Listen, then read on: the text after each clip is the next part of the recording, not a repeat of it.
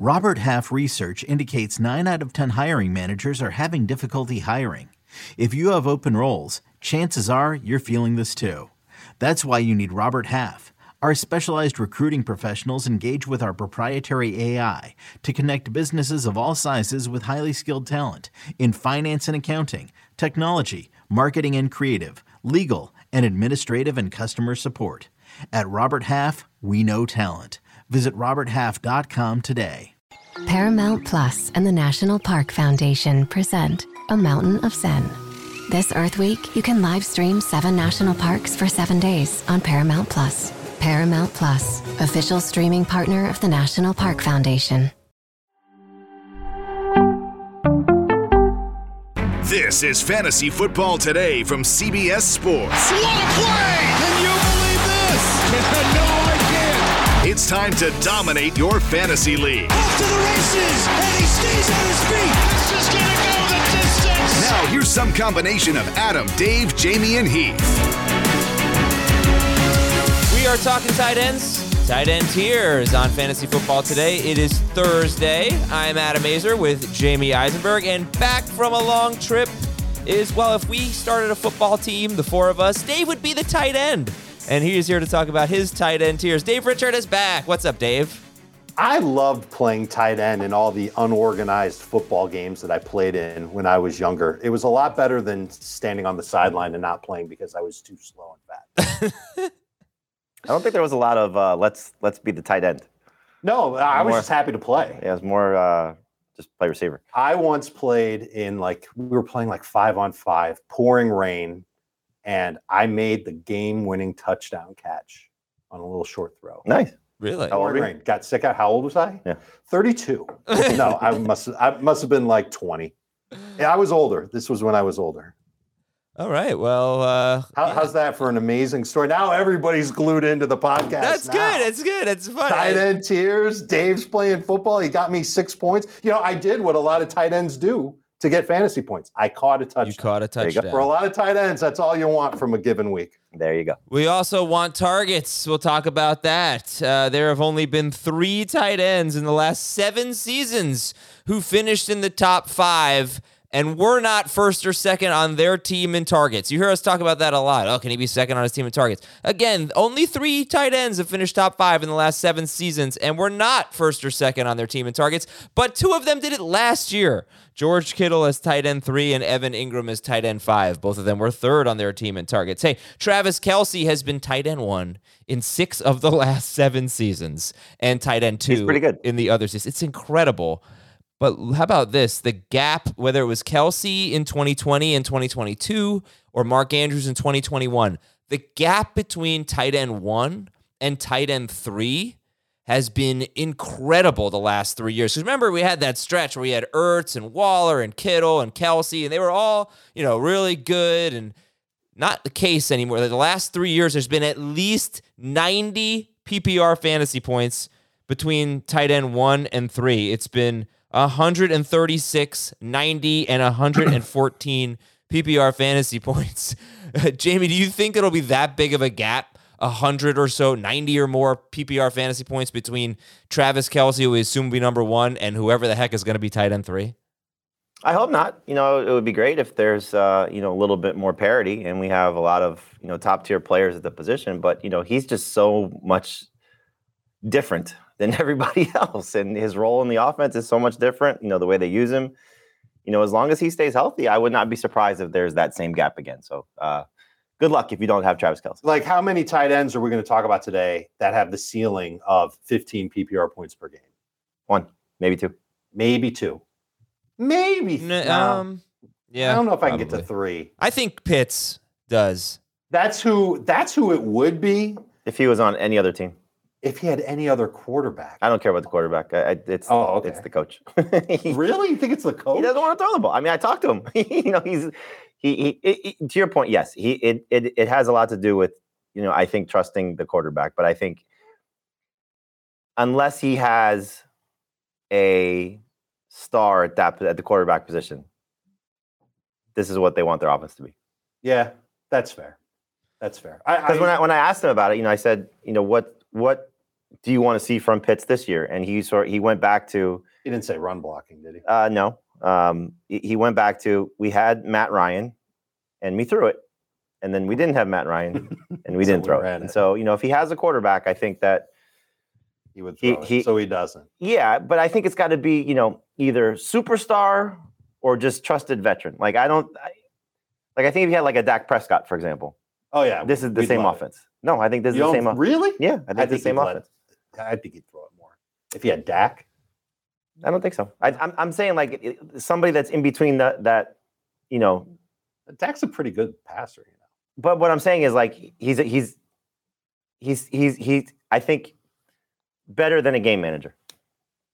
That's Well- not better than a game manager. Yeah. That's some- no, he is. Oh, okay. He's better than Okay. a game. He's not. He's not. It's got to be somebody worse than Dak. All right, it but the doesn't bottom line matter. is that Pitts doesn't. doesn't he doesn't matter. have that 15 point upside with Desmond Ridder. Well, the only wide, the only tight ends who have done it in the last five years or four years, I guess, uh, Kelce, Kittle, Waller, Andrews. The only tight ends who have averaged 15 or more points per game.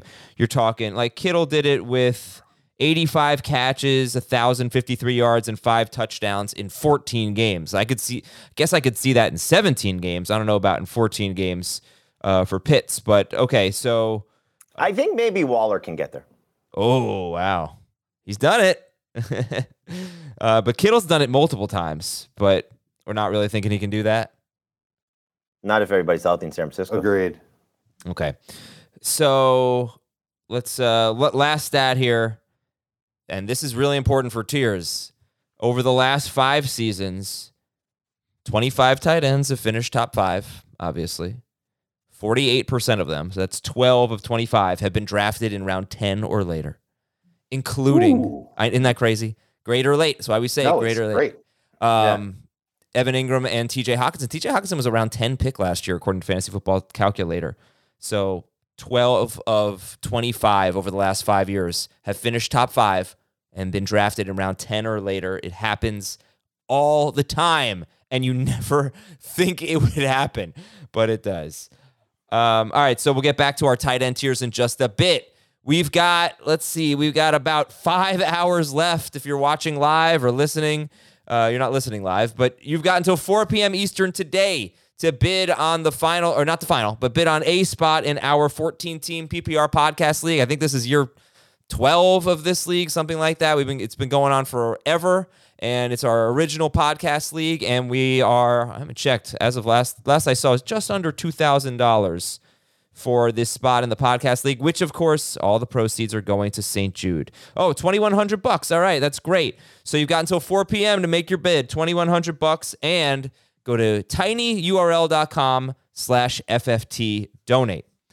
Also, go to podcastawards.com and please vote for us for People's Choice, for Best Male Host, Ed Podcast, and for Best Sports Podcast. Fantasy Football Today, please vote for us. Go just go to podcastawards.com. You can follow the links. You have to put in an email address. It takes 30 seconds. All right, uh, some news and notes. We got Saquon Barkley. Dave, what do you think? Uh, he's he's saying he might have to consider sitting out the season. He's cursing. He's dropping the F, F word. It's very inappropriate now. Uh, and he seems angry. And are you going to drop him in your rankings, Dave Richard? Not now. Uh, it's going to be hard to view him the same way if he misses all of training camp and shows up on the doorstep of the Giants just before the season starts. If he does that, then you've got to figure it's going to take him about a month to really get into game shape and to start putting up numbers that we'd want to see from him. But uh, the Giants have their veterans aren't even there yet, so let's just see what happens before we sink them. Same thing with All right. Jacobs, by the way. Yeah. Uh, Dallas guard Zack Martin, one of the best in the business. He is threatening to uh, sit out the start of training camp. He wants a new contract. The Jets placed Breece Hall, uh, their tight end, Dave, CJ, Uzomah! and Randall Cobb on the pup list. So again, a lot of guys are going to go on the pup list. If they can go on on the pup list, come off anytime. If they start the season on the pup list, that's a different story. But um, right now, it's fine to be on the pup list. You don't love it, but it's not a surprise for Breece Hall. Uh, the Jets also traded Denzel Mims and a 2025 seventh round pick to the Lions for a conditional 2025 fifth round pick. So Denzel Mims going to the Lions. Jamey, is there any sleeper wide receiver? I think you may have touched on it yesterday with Marvin Jones, but any sleeper wide receiver on the Lions? I would still take Marvin Jones over Denzel Mims, but um, look, there's a there's a six game window where somebody can step up and help Amon-Ra St. Brown. You know, I would love it to be Sam LaPorta. You know, so we get another tight end that's in the mix. You know, just to stick with the theme of the show, but with Jahmyr Gibbs, you know, we saw last year uh, D'Andre Swift top ten in running back targets, so there's an opportunity for him to step up in the passing game. So we'll see. You know, I, I think you could see a situation where of those six games, if you were to say who's going to be the the second leading receiver. Um, it could be Marvin Jones for probably four of those games, and then somebody else for two. Maybe it's Denzel Mims. So if you're in a deep dynasty league, you want to take a flyer on him. You have an open roster spot, can't hurt. Uh, but obviously, there's a reason he hasn't been able to produce for the Jets for the last couple of years. So um, not a bad move by Detroit just to kick tires on somebody that that that should have a chance to be a playmaker for them. I am on the Josh Reynolds train as a sleeper um, that you're probably never going to draft unless you're in a super deep league. But Did you take him in the fish? I did. He was actually my last pick, and I think the second to last pick in the draft. Uh, Mar- uh, Josh. Okay, Marvin Jones is 33. Josh Reynolds had five games last year with six or more targets. He scored 15 or more uh, PPR fantasy points in four of those five games. Um, I am not uh, trying to be a strong advocate for Josh Reynolds, but if I had to guess who the second best receiver on the team is, guys, I'm putting it out there. It's going to be Josh Reynolds. I mean, there's a history between Jared Goff and Josh Reynolds, so Yeah. we'll see. All right. Uh, more news. Oh, the Patriots worked out Leonard Fournette and Darrell Henderson. Dave, does that give you the heebie jeebies at all about uh, Rhamondre Stevenson? Not really. It gives me the heebie jeebies about Pierre Strong and Kevin Harris and everybody else on the depth chart behind him, not named Ty Montgomery. I think we know what Ty Montgomery can do, which is basically play passing downs and then miss like six games and, and be a pain in the butt for fantasy. I think they're looking to just see what's out there as far as veteran running backs that could come in and, and help be a good backup, maybe play 15 snaps a game, maybe get five, six touches a game. I wouldn't get too freaked out about it right now. Okay. Dave sounds like he's somewhere from zero to two on the heebie jeebie meter. Um, yeah, I have a question here. I do need to clarify. I said Josh Reynolds it would my pick to be second on the team among receivers, and James and Joel said not Jameson Williams. I don't know. It's pretty interesting if you gave Reynolds a six game head start, but I guess I'd still give Jameson Williams the nod. I would expect him to be the second best receiver. But Reynolds was drafted in 15 of the Scott Fish Bowl leagues. hey, that's me. How many were there? And the Scott Fish Bowl, how many thr- 300 leagues? It it feels like 5,000 leagues. It feels like everybody's drafting in the Fish Bowl. So you and 14 people from Detroit. There we go. Oh, you'll see, everybody. Let's see. Did you get him later than anybody else? I think I like I said I'm did. pretty sure he was the second to last pick in the draft. You were you took him with the 11th pick in round 22. Let's go. Uh, all right, uh, Jared Dubin, one of our writers on CBSSports.com, one of our NFL writers, he wrote an article, one breakout for each team. This is a great story. It's not a fantasy story. There are a lot of offensive players, there are a lot of pass rushers on there, um, but just some of the guys he mentioned. I'm just going to give some guys and some stats from Jared Dubin's breakout article. Kadarius Toney. Uh, he says about Kadarius Toney over the past two seasons, 147 wide receivers had run, have run at least 250 routes. Among that group, only five players have been targeted more often on their routes than Toney. And those five players are Kupp, Adams, Tyreek Hill, Drake London, and Chris Olave. So he's got the sixth best target per route run rate among all wide receivers in the past two seasons with 250 or more routes run. That's Kadarius Toney. For Kyle Pitts, Jared Dubin's argument was Pitts was targeted on 28% of his routes run. It's actually higher hmm, than Kadarius Toney. 12th highest mark among 334 players who lan- ran at least four routes per game. But Marcus Mariota had the second worst off target rate in the NFL, according to TruMedia. So again, for it's a similar argument for Toney and Pitts. A lot of targets, a lot of routes run. Um, actually, I think I'm. It's I- more than just no, no, that. It's- targets it's a lot route- of targets on targets per route run. run. Right, targets Right. per route run. Yeah, They're- it's a valuable stat. Yeah, both those guys being targeted over the last two years on almost 28% of their routes run, which is really good. Uh, Jared mentions Rams rookie wide receiver Puka Nacua as a potential breakout. And that's just a name to know. You've heard it a lot. Jacob Gibbs has talked about it a lot. We've had some other guys come on in the advanced stats world. The, the advanced stats guys like Puka Nacua. And then uh, Alexander Mattison as a breakout, he says Mattison's been given only six opportunities to start in his career, but during those games, Mattison has averaged 23.3 touches for 115.5 total yards per game and scored five touchdowns. That's the equivalent of nearly 2,000 total yards and 14 scores across a full season. And there are definitely is you know, technically true. yeah, right. There's some caveats. Played some easy competition. yeah, there's some that, but- context needed to support that. Yeah. Um, but it's a good stat and a good article. Give it a read. All right, we'll take a break. Dave's tight end tiers will be unveiled. After this, we're also going to try to read some emails today at fantasyfootball at cbsi.com. And tomorrow, we have a live mock draft at 9.30 a.m. Eastern, 12 FFT listeners or viewers. We'll be right back.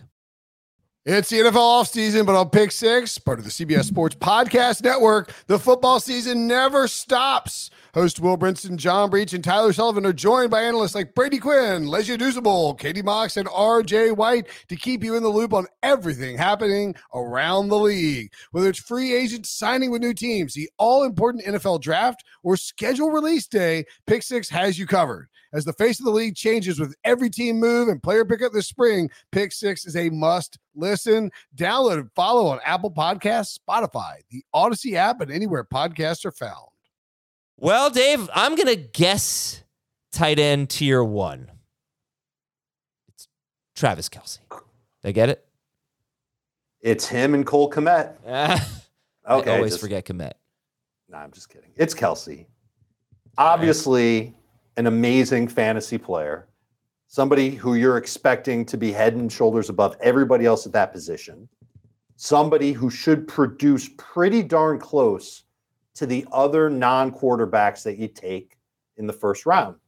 He's got consistency on his side, he's in the right offense. You look at the changes that Kansas City made this offseason, you could argue that those changes help Kelce moving into 2023. And the only argument that I can think of against Travis Kelce is that he's got the same age concerns that anybody who's 30 or older has who you take in round one. Same age concern as Cooper Kupp, same age concern as, I mean, not really Derrick Henry because he's technically 29 and he's a running back and he's not necessarily going in the first round. Oh, it's McCaffrey and Ekeler. McCaffrey, well, but those guys aren't 30 either. No, but they're age concerns. Right. Relative to their positions, they are age concerns. But I think you look at what Ekeler and McCaffrey have done over their careers, and you can say, all right, if they're right, they're going to score more points per game than even Travis Kelce. Yeah. They're just they're doing it at a position that isn't as tough to find consistency with. It's tough, but not as tough as tight end can be. So I, I think he's absolutely worth a top 10 overall pick. And I don't have a problem with anybody that takes him you know, third, fourth in round one. You want to have that tight end advantage. Scored like more than five points per game than tight end two last year. I think there were only five games last year where he didn't score 15 PPR points. Yeah. Amazing. Seems like a safe pick to me. So he gets his own tier at the top of the tight end tiers. do, you, do you have an official I am taking Travis, Kel- Travis Kelce blank overall? I've got him sixth. I have him ahead Jamey? of Saquon. Jamey, how about you? Five for me. Okay. Okay, so let me give you my top five. Tell me you're taking Kelce over. Justin Jefferson, Christian McCaffrey, Austin Ekeler. This is full PPR. Ja'Marr Chase, Bijan Robinson. Uh, I believe I have him ahead of. I'm just going to pull it up, make sure I have it. I believe I have him ahead of uh, Bijan. Okay, I get it. Rookie running back, never done it before. Should still be good, but they could both be right. Oh, no, I have him ahead of 18 Ekeler. He's points. fourth for me. I Oh, you have him ahead of Ekeler. Yeah, I only have one running back ahead of him. And, and you guys have both All right. have Kelce ahead of Kupp. Yes, but it's it's super close. Okay. Because Kupp, I mean, as good as Kelce is, Kupp has been four to seven points better than him per game. You know, well, actually, over the last two years, I mean, he was like, yeah, even even more than that. But let's say roughly five po- points better than him per game. So, all right. Well, we know the concerns with Kupp. Let's go to tier that does two. include that does include 2021 for Kelce, which was a down year for him. Right, but like even at 15.3. even his best year was nowhere near what Kupp has been the last two seasons. Right. His best year was 2020. It was 20.3 PPR points per game. And if Kupp is right, he's better than that. Much better. He's 25. All right. Uh, tier two is interesting. I thought I thought tier two would be a one man tier, Dave. It is a three man tier. Who is tier two at tight end? Mark Andrews is at the top, and I, I think he's obviously going to go ahead of the other two tight ends after him. You could easily make him, you can give him his own tier. I think he's worth a round three pick. He's been a very good tight end for a long time. And uh, yeah, every other year of his career besides 2021, he's been between 11.6 and 13.4 PPR points per game. So not quite 15. He was at 17.2 in that magical 2021 season when he did better without Lamar Jackson than with Lamar Jackson. Uh, just he's the he's the consolation prize for the fantasy manager who wants to draft Kelce but just can't. You know, because Kelce gets taken in front of him. There's nothing you can do to get Kelce. Who else Jamey is in the tier? Kelce though? at five. Who, who else is in What? the tier? Did you say who else was in the tier? I did not. It's Hockenson and Pitts behind him. It wouldn't surprise me if they all wound up pretty close to each other in PPR points per game when the season's over. But Andrews has more upside and is probably a lot safer than the other two. Jamey, do you think Mark Andrews should have his own tier? I do. I think you know, again, not to um, to go back to what we've talked about with running backs and receivers. You know, you kind of do this exercise a little bit different. You know, in terms of how many players you want to put in a tier. But I do think it, at this position, it's pretty clear. There's a one, there's a two, there's probably four guys you could say it could be the three, and then it's kind of everybody else. So I, I think yes, Kelce's in a tier by himself. Andrews in a tier by himself. I don't disagree with Dave that they could be close by the end of the season, but they're not going to be drafted that way. And so I, I would I would approach it as if I'm looking at Kelce round one, I'm looking at Andrews back into round two, early round three, and then round five is where I start to look for everybody else. Do you guys take Mark Andrews over? I think we talked about this group of wide receivers yesterday. It was Jaylen Waddle, DeVonta Smith, Tee Higgins, and Chris Olave. No. Nope. No. No, but the next group, yes. So, I would take him over Olave, but that's it. well, Jamey, if you're saying you're considering Mark Andrews in late round two, you're probably not, though. You're probably. Oh, I'm I'm sorry. I, I, I misunderstood you. Yeah, I, I would take those receivers ahead of him, except for Olave as well. okay. Uh, all right. So Olave, Andrews over Olave. I would take Andrews over Olave, yes. Okay. Um, all right. So so I think we should just group tiers two and three together here. Uh, because Jamey would have Mark Andrews in his own tier. I, I'm curious, Dave, is how the way you went about separating uh, tier th- tiers two and three with Hockenson and Pitts in a higher tier than Kittle, Goedert, and Waller. Uh, as really, I've spoken about tight ends so much, but not as much with you guys. I feel like it's been with Jacob or Chris or Dan or something like that. And I feel like we've sort of said, at least Chris and Dan, um, Hockenson, Pitts, Kittle, Goedert, Waller could be in any order. No need to. Why would you take the first one in this group? It felt like a huge tier to me. But you, Dave, have put Hockenson and Pitts in a tier Way ahead. above Kittle, Goedert, and Waller. Talk about that. I think Hockenson and Pitts have upside to get around 12 to 13 PPR points per game. At least rely. Well, I can't use the word reliable with Pitts. I can kind of use it with Hockenson, but I can't use it with Pitts. I, I think that they're just those are two tight ends that I would feel better about drafting than the other three. I'm not excited about Kittle, Goedert, or Waller, um, and we can get into that. But I I just feel like Hockenson's safer, especially in PPR, non PPR in non PPR, I think I have Pitts ahead of Hockenson, just because I think that Pitts has that kind of upside, Right. and because he's got that kind of upside in non PPR, yes, he's got it in full PPR too. I, uh, I I'm okay with putting Pitts ahead of the the older slash little bit more touchdown needy type of tight ends, which are Kittle, Goedert, Waller, not necessarily uh, painted with that brush, but someone that's got some serious downside based on health risk. when you're drafting Pitts, you're just drafting for the chance of him to finally live up to his talent. You know, so that's the hope is that he can overcome his quarterback, he can overcome his offense, he could finally live up to what the expectations are. And those are still some huge risks involved with that. But if he does hit, you know, I mean, we've seen what he can do from a yardage standpoint as a rookie, which is, you know, somewhat unprecedented. to go over a thousand yards in that season. And then who knows what would have happened last year if he stayed healthy. But obviously, the quarterback scenario was not very good. Quarterback situation still not very good. And now he's got to contend with one of the best running backs that we've seen come into the NFL in the last 10 years, on top of the fact of a coach that wants to run the ball. And it's just it's it's hard to say that there's there's a safety factor with him, but there's just the upside factor with him that Correct. you know supersedes most of the guys in this position, even Travis Kelce, if Kyle Pitts were to probably play to his potential. So, Jamey, do you see a separation between at any point between those five tight ends, Hockenson, Pitts, Waller? I don't know. No, No. you think they're in the same tier? Yes, I, I, I do. I think you know th- they're not going to be drafted the same way, but I think for me, I, I have a hard time keeping Waller from being the third tight end, just because I think if he does stay healthy, he's going to beat Hockenson, Pitts, Kittle, and, and Goedert. I think there's just that opportunity is there for him. You know, you see what this receiving core looks like. I mean, Adam, you know, you were you were trying to convince me about Parris Campbell being a a, a, a, a somewhat relevant player for the Giants, which makes sense, you know, given the injuries. But again, that's part of it. You know, Wan'Dale Robinson's hurt, and Isaiah uh, and uh, Sterling Shepard's hurt. You know, and so we know what the middle of the field has been to Daniel Jones. Um, Isaiah Hodgins, you know, had a great you know finish last year. Darius Slayton had some very positive moments last year that probably underrated, but you know, those guys are just I think guys. And Darren Waller was their prize acquisition this offseason. And again, when he's been healthy, superstar. So if he stays healthy, probably going to have a monster season. It's just a matter of can you buy into it after two years of him not being healthy. So I love the setup for him. I think if he if he hits, he's better than Hockenson, he's better than Pitts, he's better than Kittle, he's better than Goedert. Um, by the way, what I said to Jamey, I texted him. I said, Jamey, I have a sleeper for you. I can't say it on the show because it's so unlikely, but if it hits, you'll have to give me public credit for it.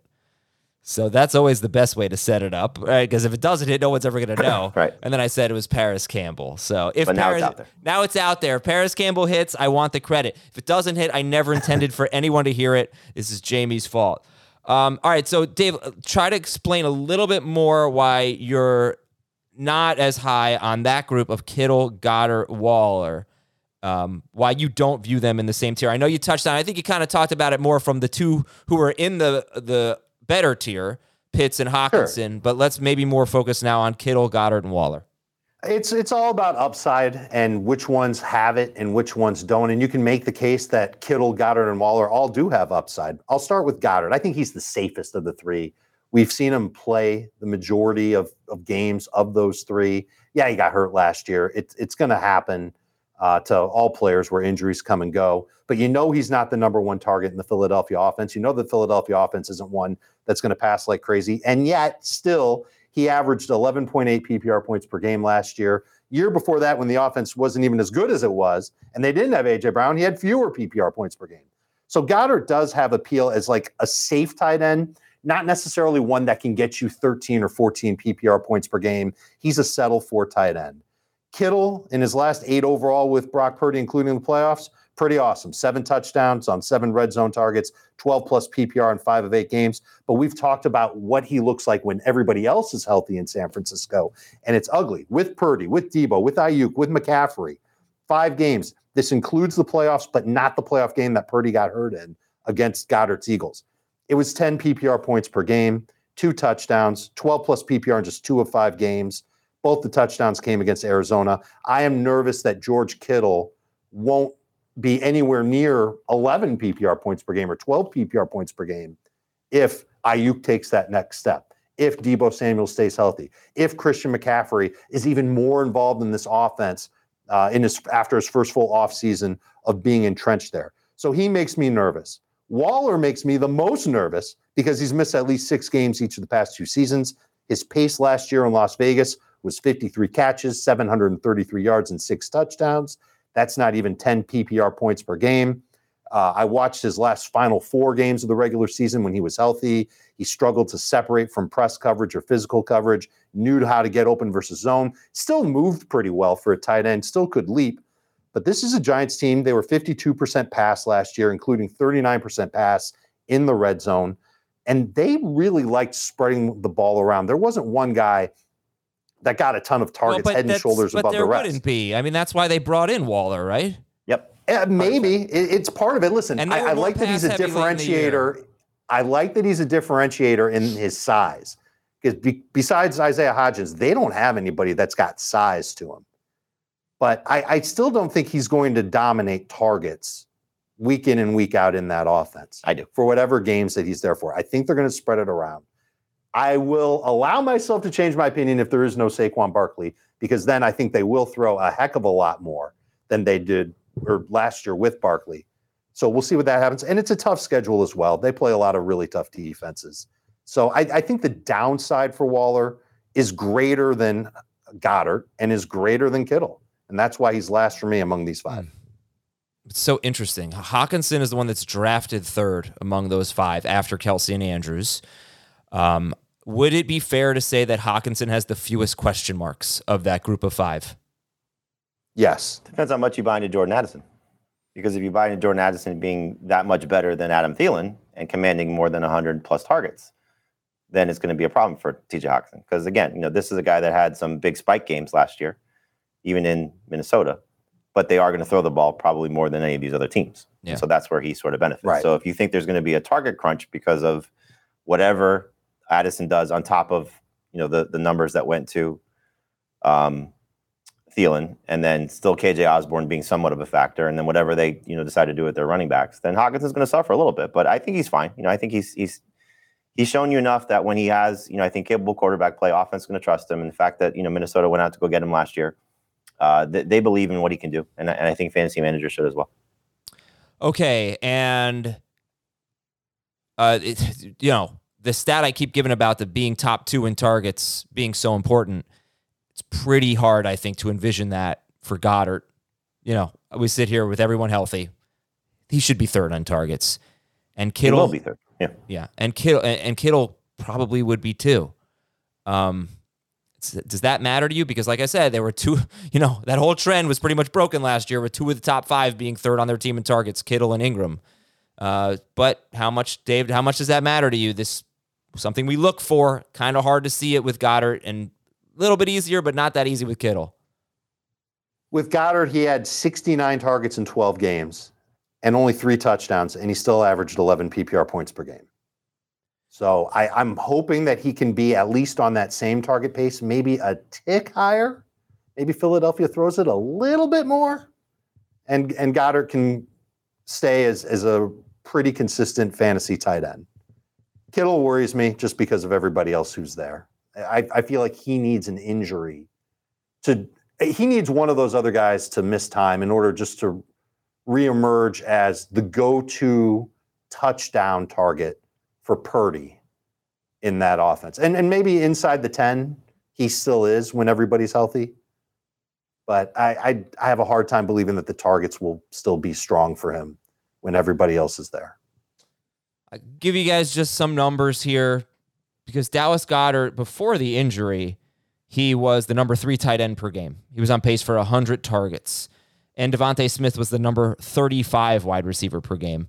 And he was on pace for 115 targets. He just wasn't really that good with it. And then Go- uh, Goedert gets hurt, and they play five games without Goedert. Goedert comes back last three games of the season. Smith and Brown are great. Goedert stinks. He gets five targets per game. Um, didn't score a touchdown. It wasn't that bad. I mean, he was No. on pace for eight. He averaged 9.3. That was also with what one game with Minshew or both two with Minshew? games, two games with Minshew and one with Hurts. including week and then eight. an yeah. injured Jalen Hurts. and they and they threw a lot. They, they threw thirty five point six pass attempts per game, which was more than you usually see. Uh, then in the postseason, Goedert had 18 targets in three games, so that's a pace of 102 targets.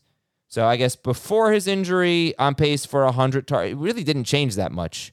Uh, he just, I think he just didn't score as many touchdowns, and DeVonta Smith got so much better throughout the season.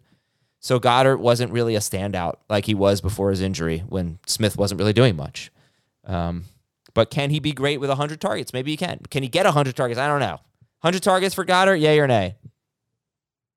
I'll say yay. Yeah. All right.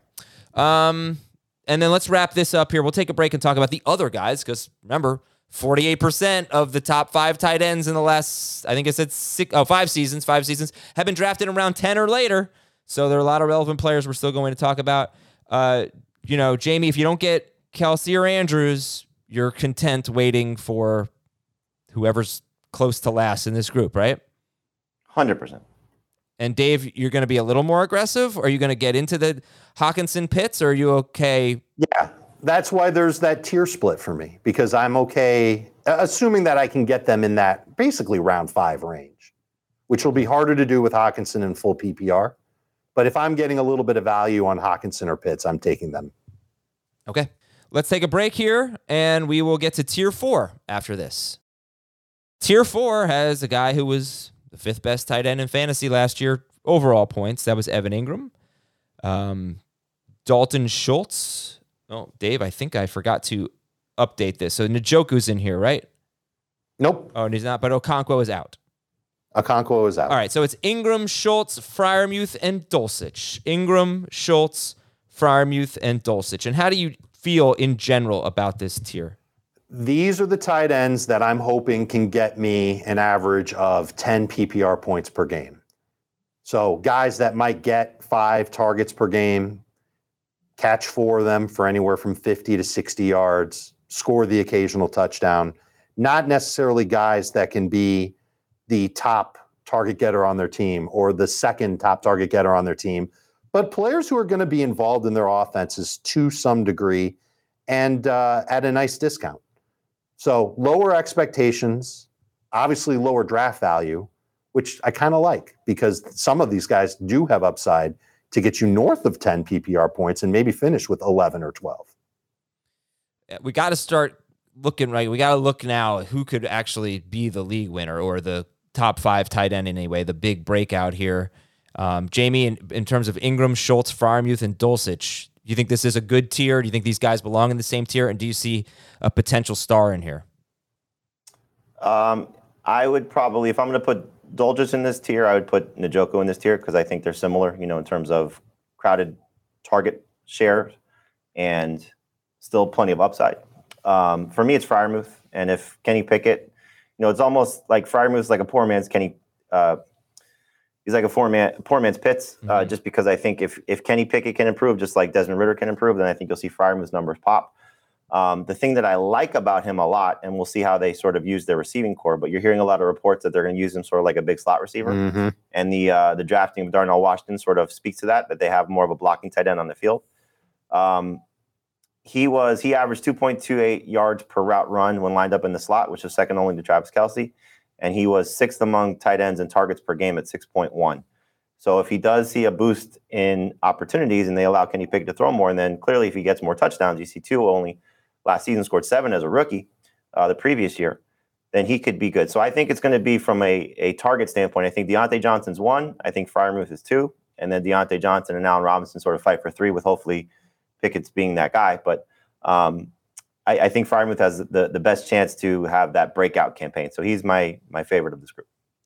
Freiermuth had the most green zone targets on the Steelers, although that was only six. He had the most games with 75 or more yards. He had five games with 75 or more yards. That's more than Diontae Johnson, more than George Pickens. Uh, so there's uh, there's good stuff there. His snap count wasn't as high late in the year after he got he had an injury at some point in the year. His snap count didn't quite fully recover to what it was early in the year. So maybe he's able to play more this season. And the Steelers threw 12 touchdowns last year, and one of them was thrown by Chase Claypool. So they will throw more touchdowns this year for sure. Um, Dulcich is interesting to put him in here because you know Dave he's a year two tight end, and year two tight ends, a lot of times you can't even see it coming because they had such a, a nothing year one. But your two tight ends are a good type of player to target. There's a lot of uh, surprising breakouts there. Um, so and and Jamey said he would put Njoku in this tier because Dulcich is in there and they're in similar situations. But I guess you do have a you do draw a line between Dulcich and Njoku. I like Dulcich's new coaching staff in Denver. Sean Payton does have a nice track record utilizing his tight ends. Uh, they're already talking about Dulcich playing sort of a joker role on offense averaged 8.6 PPR points per game last year. I think he can build off that. And I think he's a dark horse candidate to finish second on the team in targets. It's, it's, it's, it's really that simple. Young, athletic, more of a receiving tight end than a blocking tight end who can who can take a jump in year two. That's the bet with Dulcich. All right, if you take this this tier four is Engram, Schultz, Freiermuth, and Dulcich. Dave wants to get these guys in round nine or later. If you take one of them as your starting tight end, do you feel like you should take another? Only if you get a good value on another tight end later. I don't think it's it's absolutely necessary. Okay. So no. All right. Next group is the streamers and sleepers, and this is David Njoku. Uh, I think Heath has Njoku as like tight end six or something. So we're gonna have to ask Dave why he's a little lower. Uh, Chig Okonkwo, who was in a different tier before the Hopkins news. Dalton Kincaid and Juwan Johnson. Njoku, Okonkwo, Kincaid, and Johnson. And how do you view this tier, Dave? I think these are guys that you draft late. You'll use them as your tight end to begin the season. If they take off, you'll be loving life. If they don't take off, you'll say, no big deal. I took them with a late round pick. I'll go pick up another tight end off the waiver wire. You'll cast your rod into the tight end stream, and mm-hmm. you'll you'll go that route with your with the tight end position. How about you, Jamey? How do you feel about this group of Njoku, Okonkwo, Dalton Kincaid, and Juwan Johnson? Yeah, again, I don't think Njoku belongs in this group. Um, with the other guys, I would probably add a few more into this group, uh, specifically Tyler Higbee and Gerald Everett. I think they're in similar situations in terms of Higbee getting a chance to be the second player in terms of targets on the Rams, and we've seen him have some, you know, quality productive years in this system with Sean McVay, and and again, even last year, you know, what his his chances were. And then Everett, the hope would be very crowded receiving core there, clearly with the with the Chargers, but Kellen Moore's offenses have really leaned on their tight ends, and I think Gerald Everett, you know, had some splash plays last year, had a chance, you know, to uh, hopefully get a better system and a better year from Justin Herbert. So we'll be inconsistent, but I think that's kind of what this group is. So I would put Gerald Everett in this group as well. So, um, Njoku, okay, okay. Well, actually, Dave, yeah, let's talk about Njoku because he is sixth in the rankings for Heath. He's 12th for you. He's ninth for Jamey. So you're just not really feeling it. Not feeling it. I think part of the reason why he had such a successful 2022 is because Jacoby Brissett was his quarterback for the first however many games of the year it was. Uh, let's call it nine. Looks like Njoku played 11, nine games 11, with him. Oh, oh, not yeah. It was 11 for him, but nine for Njoku. Okay. Yeah. Yeah. Now look, uh, let's be fair. There were five games that Njoku and Watson, five or six. I I, I see a zero for Njoku in one of the weeks, so I'm not sure if he played in Deshaun Watson's first game back. But he had two He huge not. games. He was inactive. No, All right, so five games with him. Two huge games with with Watson. 14.2 PPR points, 18.7 PPR points. The other three games, 5.8 PPR points or less.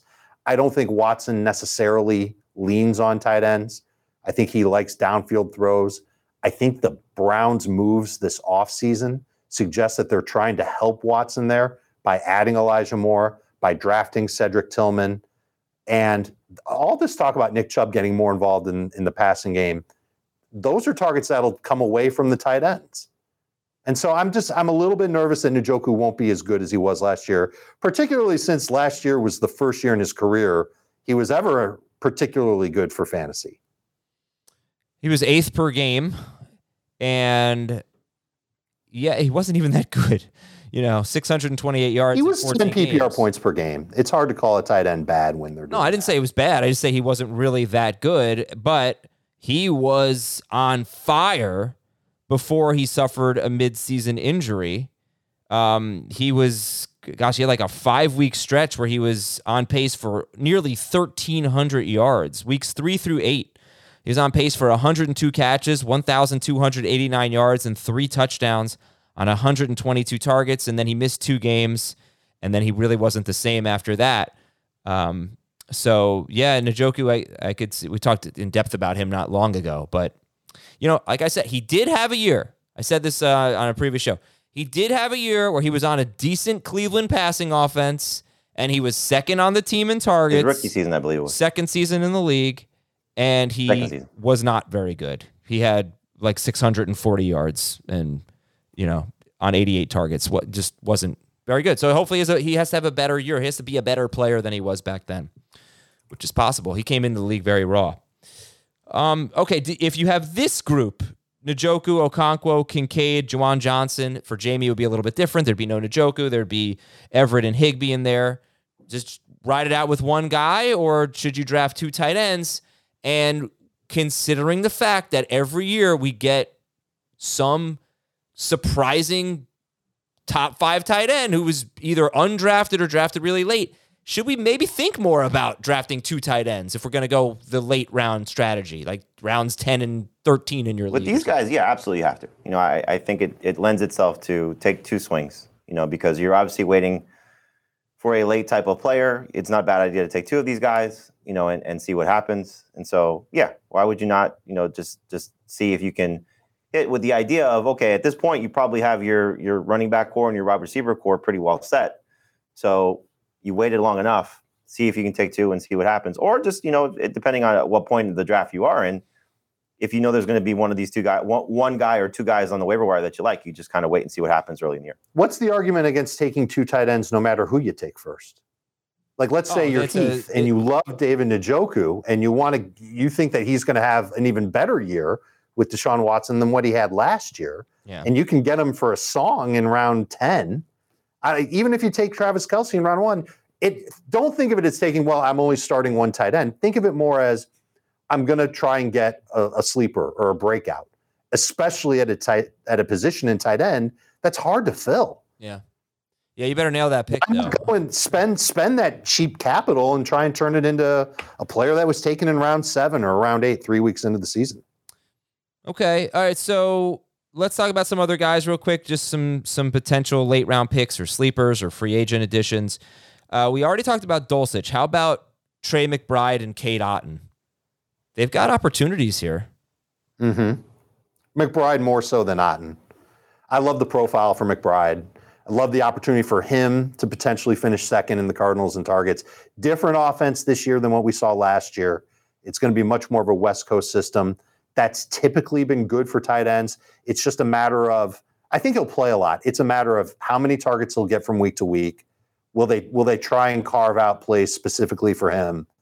Um, and how good will the targets be from anybody not named Kyler Murray? Yeah. But this is an offense. We've talked about Marquise Brown and why we love him. Rondale Moore, why we love him. We figure they're going to be playing from behind and throwing a lot late. This is somebody who is a very good pass catcher with rare size on top of it. Don't mind one bit. I took him in the fishbowl. Absolutely love the idea of him potentially getting as many as 50 catches this year. Same. The only concern would be is if Zach Ertz plays at some point, you know, and if, if he's there, who knows what that does in terms of playing time and opportunity. Now he's coming off of a torn ACL, right? yeah. He's gone off major knee injury, yeah. Yeah. So who knows if he plays? He's got a heavy contract number too. Not that they can do anything with him while he's hurt, but I, I wonder if he's played his last snap for Arizona. Maybe so. I thought he would have been done. So McBride uh, is a second round pick who had over 1,100 yards as a senior from Colorado State. And in his last four games, he scored 9.5, 4.7, 20.8, and 7.1 fantasy points, which really isn't bad when you're talking about the guys. Who, Adam, we're losing you. I don't know. I don't know what uh, again, what's happening with the internet there. Maybe you want to restart. go ahead. You could finish up. Hello, Adam. How is life on Saturn? All right. So where are we? We're at. Are- are we're at- we- We're at the can they hear us or them? We'll just talk. Um, so Are you going into his notes?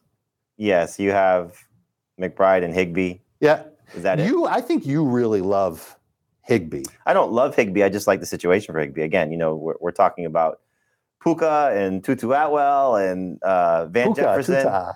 And you know uh, Skowronek. You know, it's it's a very uninspiring group there. Yeah. You know, with Not that Higbee's inspiring. no, but there's there's target potential. And you know, again, when we're looking at this, you know, sometimes you just have to look past talent. You got to look at opportunity and volume, and there's going to be a lot of volume for Higbee. And this is the type of of player who, you know, can he get to the 12 point threshold? Probably not. Can he get you eight to 10? I think so. You know, and he's done that for a stretch at times where he look, did look elite. So um, that one end of the year Yeah. stretch that he had. three years ago, I thought that was a Um, yeah. it um it just again you know when you're when you're when you're looking at players this position and what they can get hopefully the the, the targets lead to some some quality production but a lot of it is depending on obviously you know matthew stafford being healthy as well Yeah, and then I almost feel like Dalton Kincaid and Juwan Johnson can be discussed similarly. Um, both young-ish. Kincaid very young because he's a rookie, older rookie.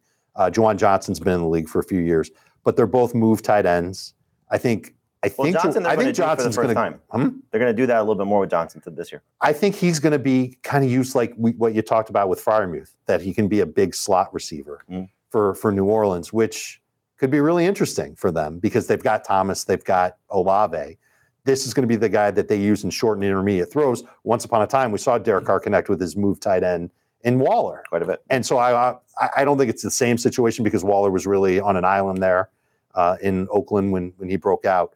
But I think that Juwan Johnson could kind of be in that same realm. I don't mind taking a stab with him as a late round pick. Maybe he develops into somebody that's a little bit more than you know three catches and 40 yards a week. Maybe he can get a little bit better than that on a week to week basis. Was very touchdown dependent last year. so- Right. So he's got to break away from that and get a little bit more target share. And if he's the big slot, I think he can do it. What about the other rookies uh, besides Kincaid? Because you have LaPorta in Detroit, Uh huh. you have Mayer, Mayer in Las Vegas Las Vegas, a and Good overall prospect. and uh, and Musgrave in Green Bay.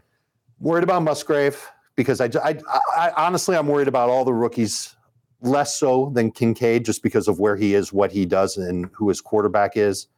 But the other tight ends I'm not really drafting, including LaPorta. I know that there's excitement about him getting the Hockenson role. That Hockenson role didn't have a lot of targets from week to week. But it's different now. The Because there's no Jameson for six weeks? For those first six games. we'll see. It, I, I, I don't want to bet on him.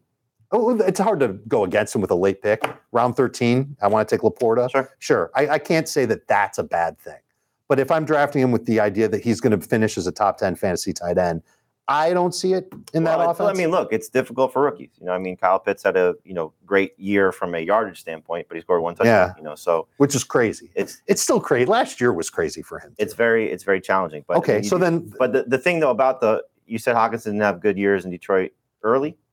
no, he did early, but like last year before he got traded, I think it's hard. I can look He it up had for you if you want. one but- huge game against Seattle. Right, right, right. I- but I- other than that, he wasn't I think again, you know, this is you're buying into Ben Johnson and the hope that you know no Jameson again, no DJ Chark.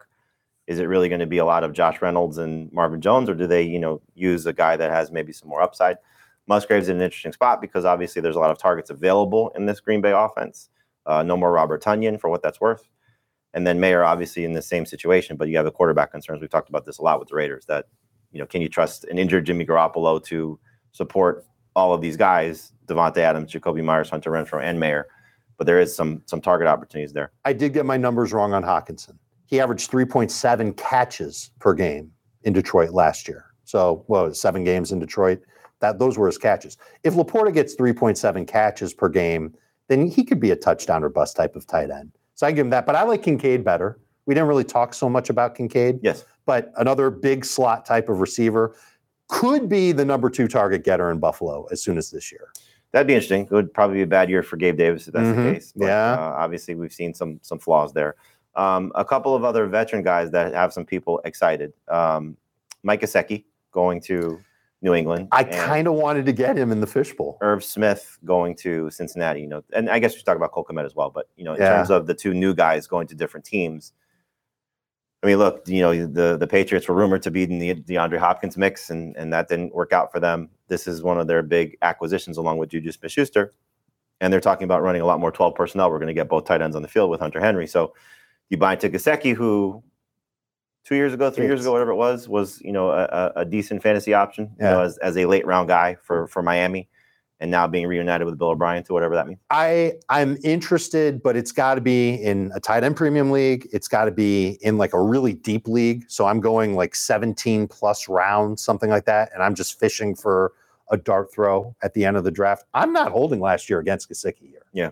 Okay. I just think he he wasn't a good fit for what Mike McDaniel wanted to do.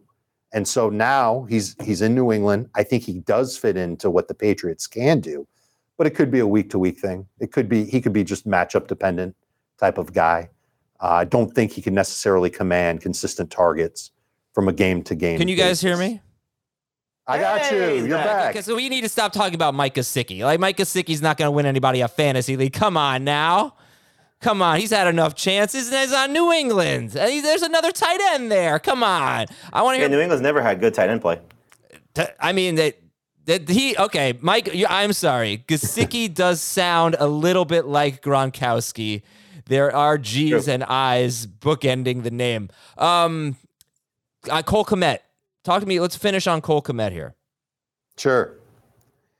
Uh, he he did look good in minicamp, catching a lot of deep corner routes from Justin Fields. A lot of them were accurate. I don't know if that's going to be the case when everybody's healthy in Chicago, that he'll see a volume of six targets per game. Because w- when you're watching him in minicamp, there's no Mooney on the field, there's no Chase Claypool. Mooney's certainly a better downfield threat than Cole Kmet, and Claypool could be a better short area target than Cole Kmet. They're kind of both, you know, big bodied dudes. I'm nervous about Cole Kmet being uh, er, transforming into a weekly starter in fantasy. He's not on my list of guys to go after with a late round pick. He's kind of he's in that same boat as Gesicki. Maybe in PPR I'll take Kmet, non PPR I'll take Gesicki, but not somebody that I'm like super hyped up about. If if you're buying into Justin Fields being a better passer, which I, I think he will be, uh, this should be the second best pass catcher on the team, especially if Mooney's hurt. All right, final question here. If you had to pick a rookie or year two tight end to have a huge year, who would it be? Uh, Dulcich. I it's probably my answer too. Okay. I figure most people are either going to say him. He's my highest ranked year two Yeah. tight end. Right, but him or Kincaid, I feel like people would debate. Um, I would lean toward Dulcich personally, but they're back to back for me, so I, I wouldn't necessarily fight anybody that's going to say you know take Dalton Kincaid first. But I mean, look, there's um, there, there's a big opportunity for both. You know, uh, again, I, I think they're, the the Denver offense will be better, and Buffalo's going to use Kincaid. You know, the fact that they traded up in the first round to go get him, Mm. you know, sort of speaks volumes to I think how they're going to use him. I would have said Okonkwo before this. I don't think we really touched on that Mm. one. Yeah. Um, How far did you move him down? uh, outside top 15. You know, he's not somebody I, I'm, I'm probably going to draft unless I'm taking a chance on a second tight end. But it's just there's there unless yeah, unless Tim Kelly's offense is just dramatically different than what we've seen in Tennessee. It's so hard to expect three guys to be relevant. And I would say based on the target share, Hopkins is going to be one, Burks is going to be two, and then Okonkwo and Kyle Phillips are going to fight for three. All right. Great stuff. Great to have Dave back. Tomorrow, live mock draft. 12 listeners duking it out in a, I think it's a half PPR mock draft. So we're going to do these occasionally here. And we will talk to you then. Have a great night, everybody. And if you, there's still time, tinyurl.com slash FFT donate. Get in the podcast league. See you later.